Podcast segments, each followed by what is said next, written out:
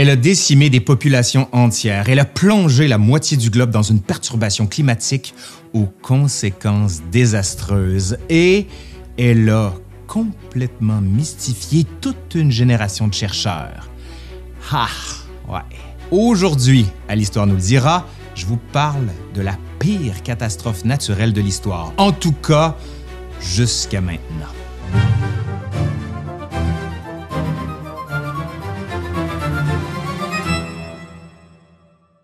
Dans les années 1980, plusieurs chercheurs dans différents domaines de la science de la nature vont faire des découvertes pour le moins intrigantes dans des zones qu'ils sont tout autant. En procédant des analyses de noyaux de glace prélevés au Groenland et en Arctique, des glaciologues et des climatologues vont mettre au jour l'existence d'une méga-éruption volcanique jusque-là inconnue. En se basant sur la présence d'une incroyable concentration de dépôts de sulfate dans la glace, ils vont déterminer qu'un volcan est entré en éruption quelque part au milieu du 13e siècle. Donc, pendant le Moyen Âge, probablement entre 1256 et 1259. Bon, pour les experts, la puissance avec laquelle le volcan a explosé ne fait bien sûr aucun doute. Et les spéculations sur les possibles conséquences de ce phénomène d'une telle ampleur commencent à circuler. Cette découverte déclenche bientôt une enquête sans précédent pour localiser ce volcan qu'on croit être à l'origine du pire événement climatique des 10 000 dernières années. 10 000 dernières années. Dans la littérature scientifique, on voit l'expression éruption mystère se multiplier pour parler de ce phénomène sans précédent. Et là, pendant une trentaine d'années, des scientifiques de partout sur le globe vont utiliser des données et des modélisations par ordinateur pour les guider dans leur quête. Au fil des ans, on croit que l'éruption mystère cataclysmique est survenue au Mexique, en Nouvelle-Zélande ou encore en Équateur. Mais les failles dans la chronologie et les disparités dans les échelles de puissance les poussent à chercher ailleurs. Mais où donc? Où? Bon, évidemment, les volcans se comptent par centaines à l'échelle du globe. Sauf que, ouais, sauf que les dépôts de sulfate figés dans les glaces dans les deux hémisphères leur suggèrent une chose. La source de cette éruption doit se trouver dans les tropiques, probablement dans la ceinture de feu du Pacifique. Hmm. Finalement, en 2013, une équipe de chercheurs français fait une annonce importante. Dans un article scientifique publié dans une revue prestigieuse, ils affirment avoir identifié la source de cette éruption survenue au Moyen Âge. Selon eux, le coupable serait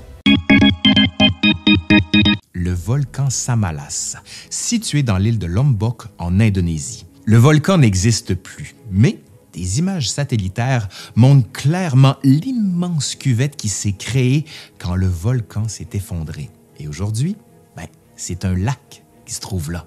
Pour appuyer leur théorie, les chercheurs vont mobiliser un ensemble d'indices fascinants, fascinants, fascinants, fascinants, fascinants. Des dizaines d'arbres calcinés dans l'éruption sont expertisés pour une datation au carbone. Bon, par exemple, on a aussi examiné des dépôts et des cendres sur le site.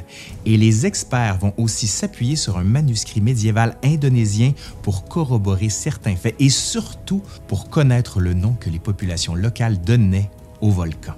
Le texte, qui est écrit sur des feuilles de palmier, parle de pluie de cendres, d'éboulements, de destruction de villages entiers et de plusieurs morts. Il raconte aussi le déplacement des gens avec la cour du roi parce que la capitale, Pamatan, est détruite. On pense que jusqu'à 10 000 personnes y vivaient avant la catastrophe. Plusieurs analyses scientifiques réalisées par l'équipe française vont permettre alors de brosser un portrait plus clair de cette éruption destructrice qui aura atteint une magnitude de 7 sur l'échelle d'explosivité volcanique. pour vous donner une idée, la valeur la plus forte se situe à 8. Ouais, 7, 8. C'est gros quand même. Bon, maintenant l'explosion. Quelque part entre les mois de mai et d'octobre 1257, le Samalas entre en éruption. Durant les premières heures, il relâche dans les airs jusqu'à 500 000 tonnes de matière à la seconde. vous avez bien entendu, à la seconde. À son plus fort, le volcan produit un nuage volcanique de 42 km de hauteur. Ça, ben, ça veut dire des quantités phénoménales de gaz volcaniques qui sont soulevés dans les airs puis transportés par les vents sur des kilomètres. ça va durer pendant des heures et des heures.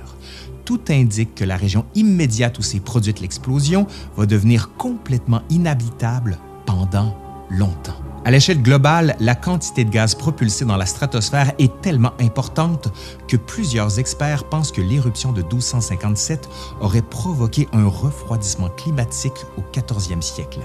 C'est ce que certains appellent un hiver volcanique. C'est ce qui se passe quand les particules volcaniques en suspension dans la stratosphère viennent à bloquer une partie des rayons du Soleil en les absorbant ou en les réfléchissant. Et puis là, ben, ça fait chuter le mercure parce que la surface de la Terre se refroidit. En fait, selon les estimations, plusieurs régions de l'hémisphère nord se sont refroidies de 1 degré dans les années qui suivent. Un seul petit degré de moins. Est-ce que ça peut vraiment avoir un impact? Vous dites peut-être. Ben, pour évaluer les conséquences possibles de cet hiver volcanique, les chercheurs vont fouiller dans toutes sortes d'archives historiques à la recherche de traces et témoignages qui pourraient valider la thèse d'un refroidissement soudain et donc un indicateur d'une éruption volcanique extrêmement puissante. Et... Bien, ils vont trouver, ouais. Dans les chroniques médiévales écrites à la même époque en France et en Angleterre, on lit que le ciel est constamment nuageux, que des travailleurs des champs ont de la difficulté à respirer l'air et que l'été 1258 est anormalement froid, avec des pluies diluviennes et des inondations répétées, et que, par conséquent, les récoltes sont catastrophiques. Sans compter que le temps froid a aussi provoqué la mort de plusieurs troupeaux d'élevage. Un peu partout en Europe, le prix des céréales qui entrent dans la fabrication du pain, l'aliment de base, monte en flèche. La famine s'installe, la mortalité augmente dans certaines couches de la population, en particulier chez les pauvres. Bref, plusieurs indices laissent penser que le fameux volcan Samalas a eu des répercussions funestes non seulement sur les populations locales, mais aussi sur des gens vivant à des milliers et des milliers de kilomètres du site indonésien. Par exemple, entre 1991 et 2007, des chercheurs vont effectuer des fouilles archéologiques sur le site d'un ancien hôpital situé dans l'est de Londres. Ils réussissent à récupérer plus de 10 500 squelettes humains, des squelettes d'individus ayant vécu entre le 12e et le 16e siècle, dont plusieurs sont réunis dans des fosses communes. Au départ, on pense que les restes humains trouvés dans des fosses sont ceux de gens qui sont morts de la peste. On sait que c'est une maladie qui va littéralement ravager la population médiévale du 14e siècle. Mais après avoir fait des analyses de datation au carbone, les archéologues réalisent qu'ils ont affaire à des personnes qui sont mortes non pas au 14e siècle, mais plutôt au 13e siècle, autour des années 1250. Ah! Est-ce que ça vous dit quelque chose? Hmm. Ces milliers de morts enfouis dans les fosses communes seraient plutôt des victimes de la famine de 1258-1259 qui a frappé durement les populations britanniques après un dérèglement climatique aussi extrême que soudain. Donc, au moment où le Samalas se déchaîne. Pour tester l'hypothèse d'une famine épouvantable, on se tourne alors vers d'autres sources historiques, comme celle-ci, un extrait d'une chronique écrite par un moine bénédictin, mais aussi un historien César, Mathieu Paris. À noter que ce moine-là n'a évidemment aucune compréhension rationnelle et scientifique de ce qui se passe sous ses yeux. Le moine écrit, et je cite, Pendant des mois, le vent du nord a dominé. Seuls quelques rares pousses sont apparues, ce qui a rendu les récoltes incertaines. Un nombre incalculable de pauvres sont morts, et les gens santé n'osèrent pas porter secours aux plus miséreux, de crainte d'attraper une maladie. Les pauvres de Londres ont particulièrement souffert, où 15 000 d'entre eux ont péri, tandis que des milliers ont connu le même sort ailleurs en Angleterre. Même si, contrairement au moine bénédictin, on en connaît beaucoup plus sur cette catastrophe et ses possibles ramifications, l'histoire du Samalas et de son éruption est loin d'être bouclée. Entre autres parce que sur le site de l'ancien volcan, quelque part sous le lac recouvrant cette gigantesque cuvette qui s'étire sur des kilomètres, il y a, selon toute vraisemblance, des témoins directs de la catastrophe. Je ne sais pas pour vous, mais moi je serais curieux de savoir ce qu'ils vont révéler aux archéologues. Bref, cette histoire-là est loin d'être finie et peut-être que l'histoire nous le dira. Désolé, fallait que je le dise. Allez, c'est fini pour aujourd'hui. J'espère que ça vous a plu. Merci à Hugues Bélanger qui a rédigé cette vidéo, avec qui je travaille sur une petite série qui s'appelle La folle histoire de la médecine. Je vous invite à aller consulter la série. Allez, je suis Laurent Turcot de l'Histoire nous le dira et je vous dis à la prochaine. Allez, bye.